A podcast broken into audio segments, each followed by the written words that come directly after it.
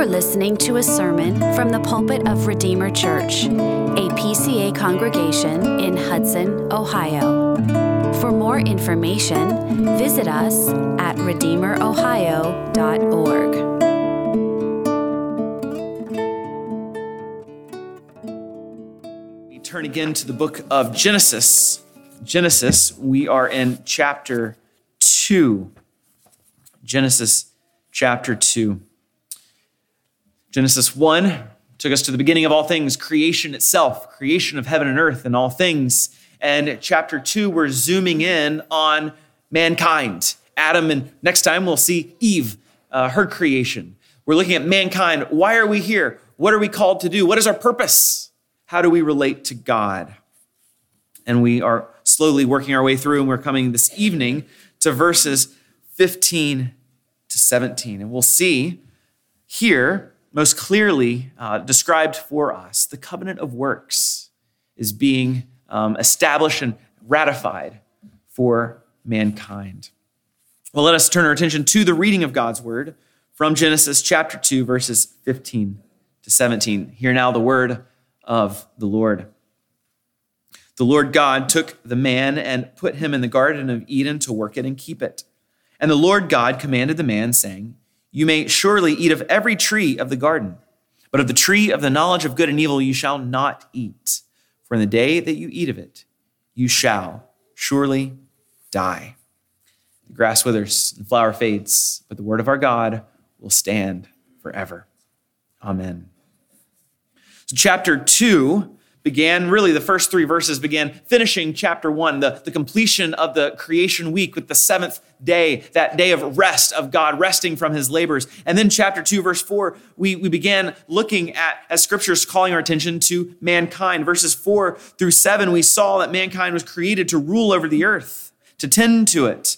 And mankind was created body and soul. And we are redeemed both body and soul as well. And then verses 8 through 14, we saw that God placed Adam in the garden, the garden that was in Eden, this place of richness and fullness and wonder. And we saw, so after that, after we see where Adam was placed, we came come to these three verses in verses 15 through 17, as it re- focuses primarily on Adam's relationship to God. What was that relationship like? And here we see is a, it is a covenantal relationship. God relates to his people covenantally. This is what theologians call the covenant of works, and we'll be unpacking this this evening. Now, one objection to even saying this from the front is that I don't see that in the text. It doesn't say covenant, it doesn't say covenant of works. And yes, that is true, it's not there. Um, but I think we can say pretty clearly and definitively that this is a covenant for several reasons.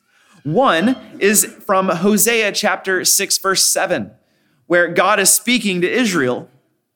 And he says this, but like Adam, they, speaking of Israel, transgressed the covenant.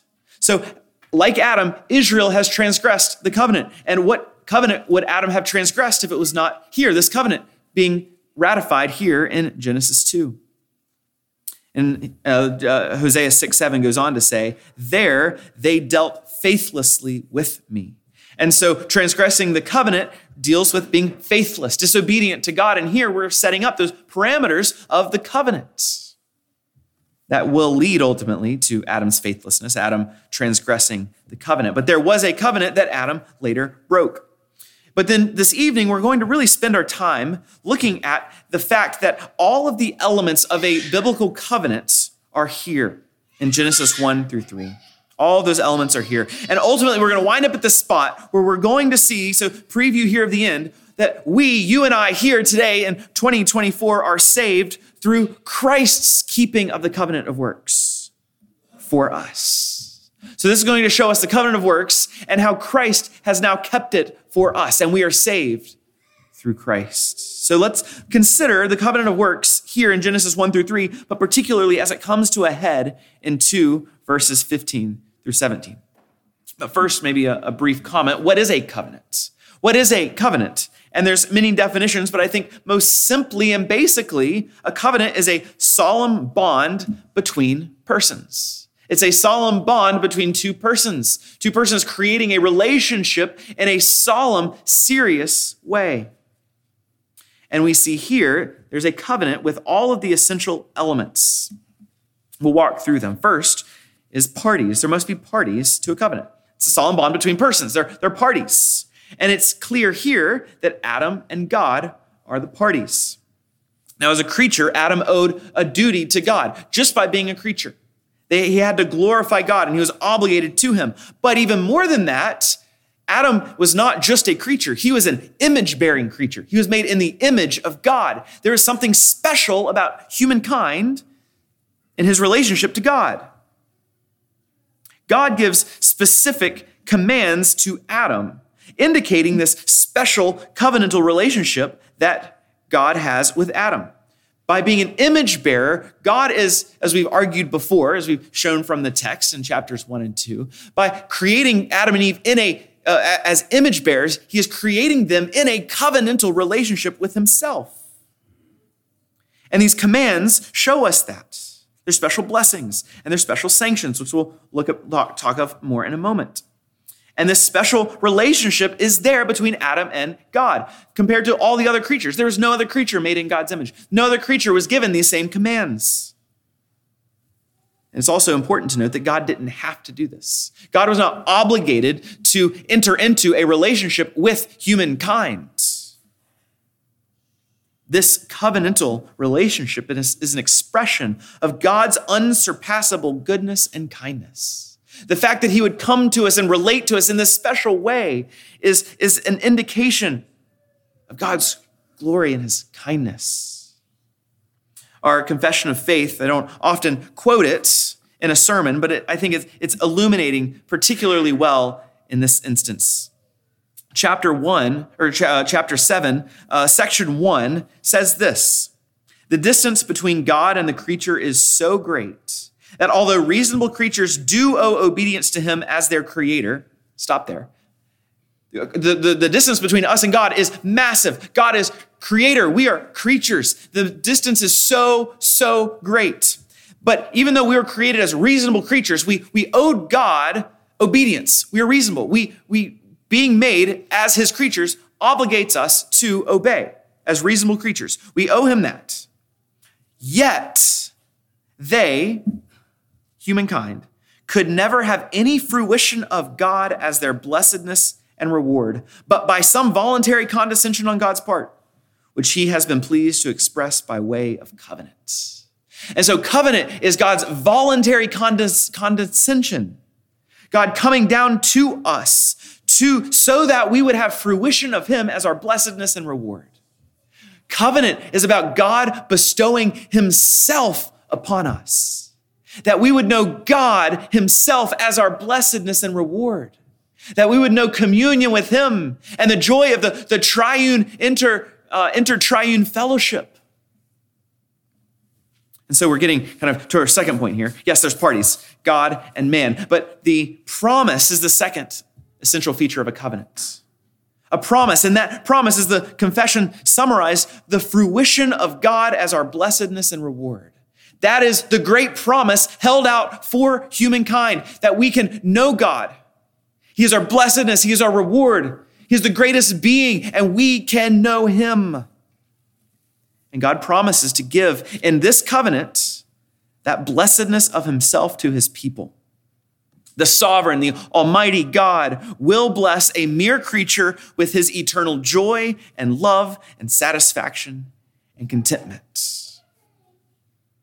How does Genesis 1 through 3 describe that promise? He uses different language. It doesn't say it quite how the confession says, but it's getting at the exact same idea. We've looked intently already at two ways that it's done this. And first is the Sabbath. Chapter 2, verses 1 through 3, the Sabbath as that goal of, of resting, enjoying God for eternity.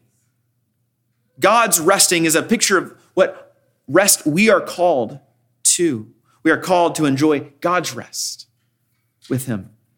And then we've also seen the tree of life in uh, chapter 2, verse 9, where it was there in the midst of the garden, as it were, at the top of the mountain, indicating this is where God most clearly bestows upon his people life eternal.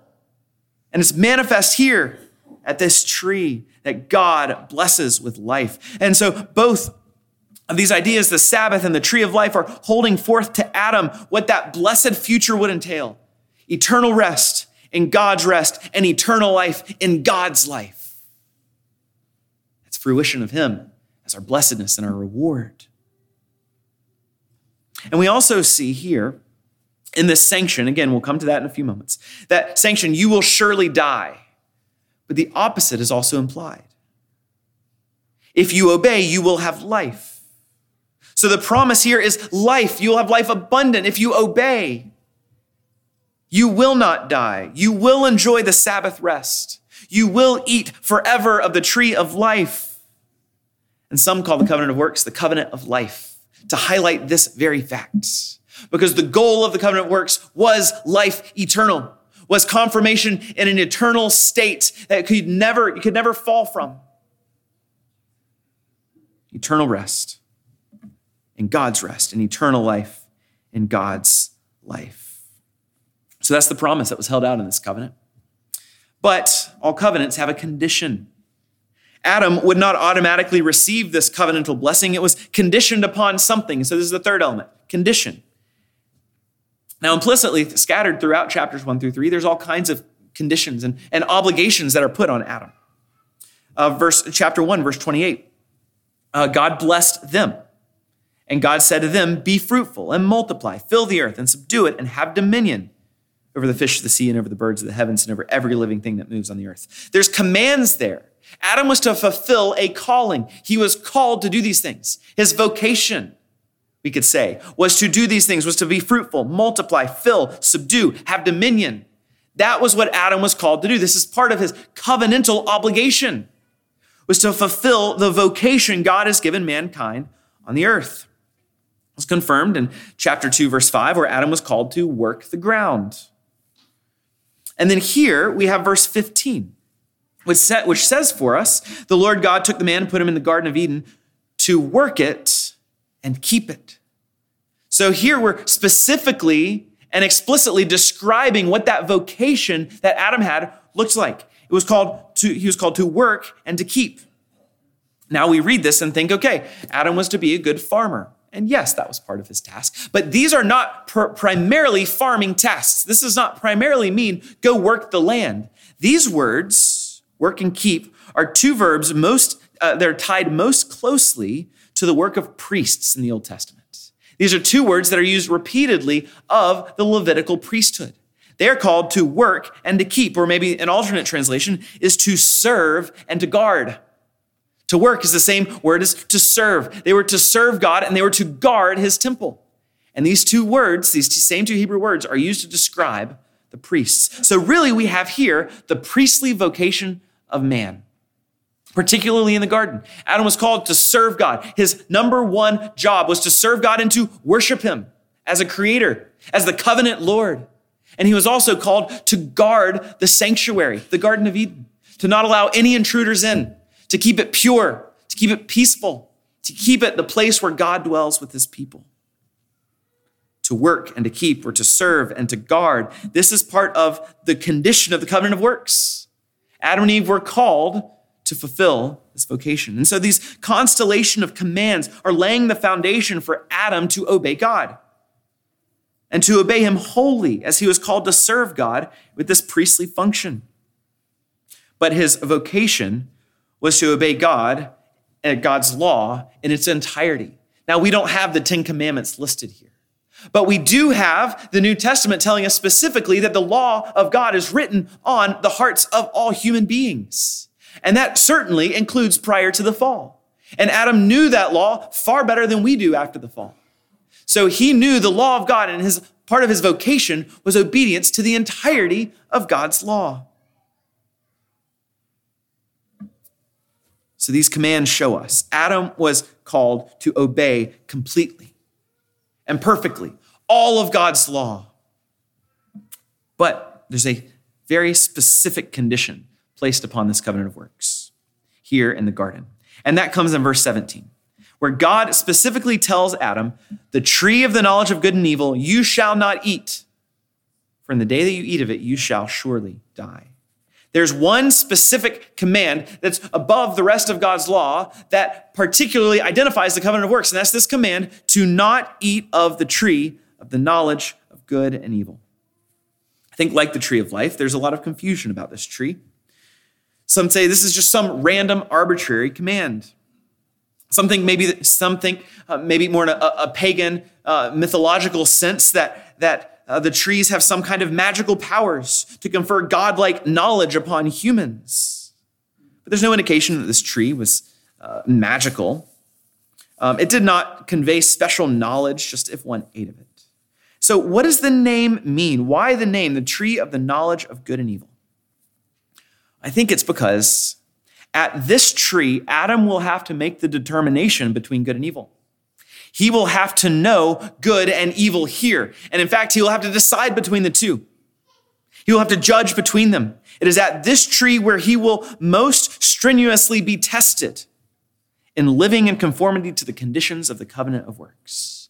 This is the tree of testing. This is the tree of judgment. This is the tree where Adam will have to make the judgment of knowing between right and wrong and good and evil. Will Adam pass the test? Is the question. This, te- this tree is set up as that test, the test, the judgment test, where some would call the probation test for Adam. He will be called to decide whether he will rightly judge between good and evil. I think the tree also highlights for us the essence of true religion. Or as Gerhardus Vos says, at the tree it will be determined, quote, whether man will, would make his choice for the sake of God and of God alone. At this tree, he will have to decide good and evil for the sake of God and God alone. The question is, what did Adam delight in? Did he delight in God or did he delight in himself? And the essence of true religion is delighting in God, the God of heaven and earth, this benevolent God who has come down by way of covenant to us. This is the true religion of knowing God, delighting in God for God's sake, God's sake alone. So it's at this tree. Adam will have to make the decision. Will he delight in God? Will he choose what is good for God's sake and God's sake alone? Or will he reject God? Well, we know the answer, what Adam ultimately does, and that leads to the sanction. The sanction in the day that you eat of this tree, you shall surely die. There's true spiritual death, and particularly broken communion with God. That is death. But even more, being under the wrath and curse due to sin. Not only were they cut off from God's presence, and ultimately they were cast out of the garden, but they now were under the wrath and curse of their sin. They had to now pay the penalty for their sin. So spiritually, there was death, but there's also true physical death that was to enter the world. The violation of this covenant. Physical death. Humans would be subject to death and pain as a result of breaking the covenant. So these four elements help us see that yes, there is a covenant here between God and man we see the parties are here, the promise is, made, the conditions are stipulated, and the sanction is named. I think it's important, though, as I've said before, that just to stop and to remember that the very existence of a covenant de- demonstrates God's kindness. Again, he was not obligated to do any of this. He was not obligated to come to humankind and to bestow himself to grant them the fruition of, of, of uh, their fruition as blessedness and reward of, of God Himself. He did this out of His kindness, out of His love for His creation. But Adam fell. Adam broke the covenant of works. And so he was now subject to the sanction, death itself. And you and I, we all find ourselves as covenant breakers because we have your Adam's children We have been, He is our Father, and we, as He broke the covenant, we have broken the covenant. But also, we ourselves have broken the covenant with our own actions, our own sin, our own violations of God's law. And so, what hope do we have? What hope did Adam have? So we land here at this place where we see the covenant of works clearly holding out life, but clearly broken. And so the sanction of death is on the table. And so, what hope do we have? R.C. Sproul famously would say, We're saved by works. And of course, good Reformed Presbyterians would say, Of course not. We're saved by grace through faith in Christ. Yes, which is true, but we're saved by Christ's works. We all have to be saved by works. There's no way to be saved apart from works, but this is the glory of the covenant of grace that is now inaugurated after Adam's fall, which will, or uh, yeah, which we'll come to in chapter three. The glory of that is God promises salvation through the works of another. The covenant of works still binds us. The law of God is still written upon our hearts. It still condemns lawbreakers, those who don't know Christ. Your conscience condemns you. You know breaking God's law is a violation of some eternal moral order. And there's condemnation for that. The covenant of works is still in play. No one can escape the clutches of it. But Christ fulfills it for his people. On behalf of his people, he has fulfilled all righteousness. He has perfectly fulfilled the vocation given to mankind. He has perfectly kept God's law. He's given, he has received eternal life and gives that to all of his people. We call this, we call part of this the active obedience of Christ. Oftentimes we look only at the cross and, and say, yes, look, the, the salvation comes through the cross, and praise God, it absolutely does. God, or Christ dying for us in our place, our sins being forgiven, absolutely. We call that the passive obedience of Christ, and that he's suffering, passive passion suffering for us. But there's also the active obedience of Christ. And that means every single moment of Christ's life, he was actively keeping the covenant of works. Through his entire life, he was obeying God's law to the T. He was perfectly loving God every moment of his life. He was loving his neighbor perfectly every single day. There was never a moment which he violated the covenant of works or the law of God. This was Christ actively keeping the law. He kept every part of it. Though, no, there was no tree of the knowledge of good and evil before him, but he had his own version of it, a heightened version, if you will, because Satan himself, when Christ was at his humanly speaking weakest moment, 40 days in the desert, no food, no drink, Satan comes to him says, I'll relieve your distress. I'll give you the kingdoms of the world. This is just like Satan appearing to Adam and Eve. Did God really say? Satan appeared to Jesus in the desert saying, Did God really say? Twisting scripture, distorting it, calling him to trust in himself and not in his heavenly Father. There was, as it were, a tree of the knowledge of good and evil for Jesus. It was Satan's tempting him in the desert. But Jesus Christ, unlike the first Adam. The last Adam successfully completed the test. He said, No, Satan, I refuse to listen to your words. I will choose God for God's sake.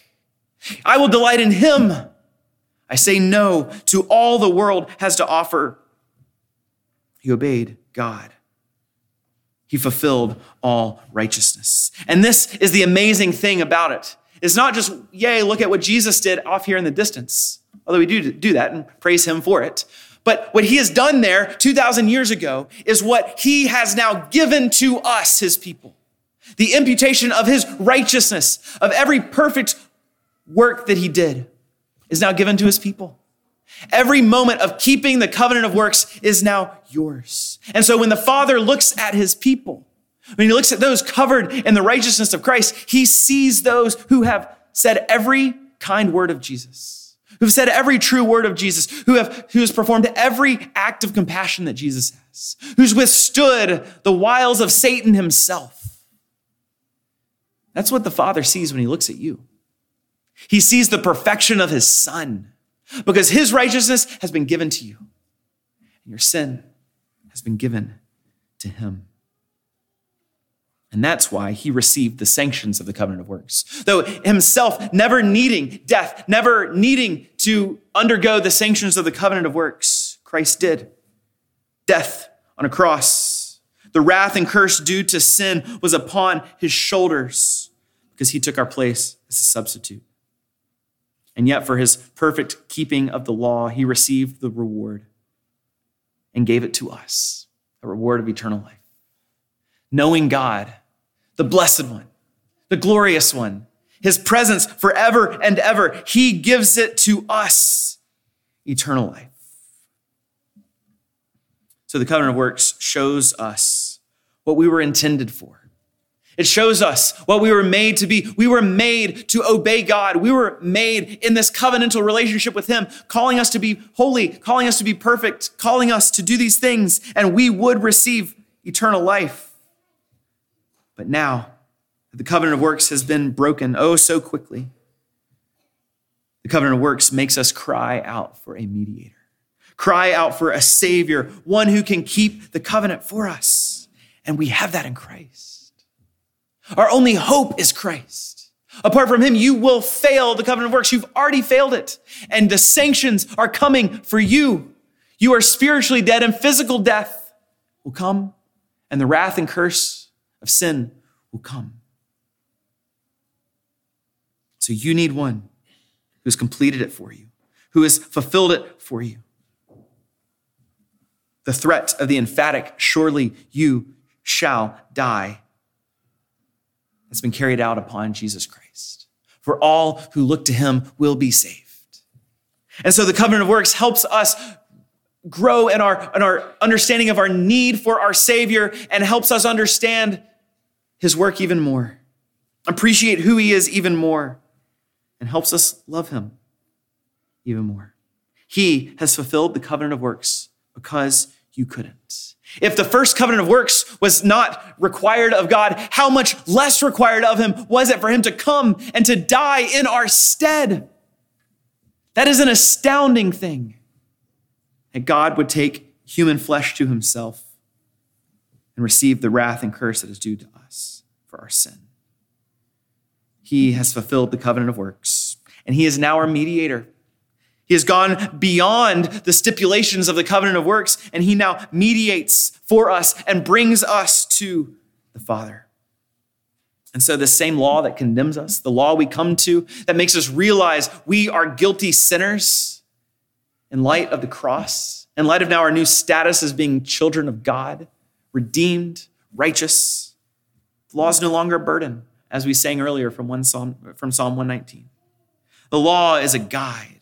The law now is a joy for us to follow because this goes back to that original vocation. This is what we were made for. We were made to glorify God and to enjoy Him forever.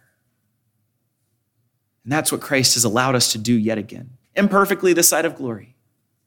But we have an eternity awaiting us, where we can honor him, glorify him, enjoy him.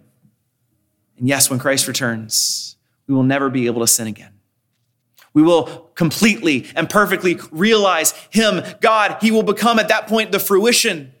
We will, we will have fruition of him as our blessedness and reward completely and finally and ultimately because of Christ. And we will forever sit in his presence, glorifying and praising him. That's what we were meant to do from the beginning. The covenant was broken, but Christ has fulfilled it for us. So, brothers and sisters, let us again look to him today. Let us rejoice in the salvation and let us then look out to the world with now a vocation, a place we can go. We are now called to the world in love, to care for our neighbors, to love them as ourselves. So, as Christ has redeemed us, let us now, with new eyes of love and faith, look to the world to love our neighbors as ourselves. Let us look to the Lord in prayer. We thank you, O God, that Christ has fulfilled the covenant for us that we could not do. And he has bestowed that covenant of grace upon us, where by grace alone, he has fulfilled all of the obligations of the covenant of works on our behalf. We rejoice in this. We know that this was not because we have done anything to deserve it. This is not because we are good enough, because of your mercy and your grace. And so we thank you and pray that you would continue to be at work in your people to enable us to go into this world being ambassadors for Christ. In his name we pray. Amen. Thank you for listening. For more information or to connect with us, visit us at redeemerohio.org.